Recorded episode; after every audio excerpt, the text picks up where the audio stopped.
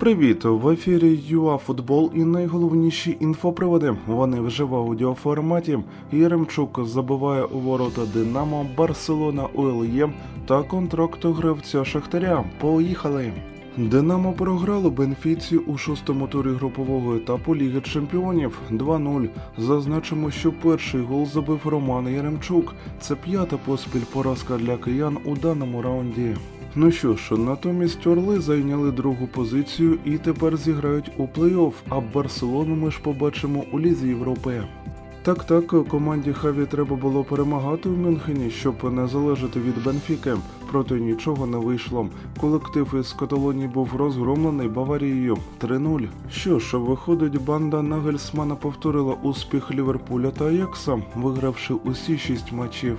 Тим часом Зальцбург виграв у Севілії 1-0 і фінішував другим завдяки голу Ноа Акафора. Таким чином РБ став першим учасником плей-офф з Австрії в епоху ЛЧ.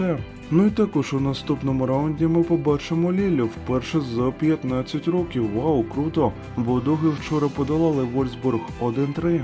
Шахтар продовжив договір із нападником Жуніором Моресом. Нова угода розрахована на півроку. Нагадаємо, Жуніор грає за Шахтар уже більше двох років.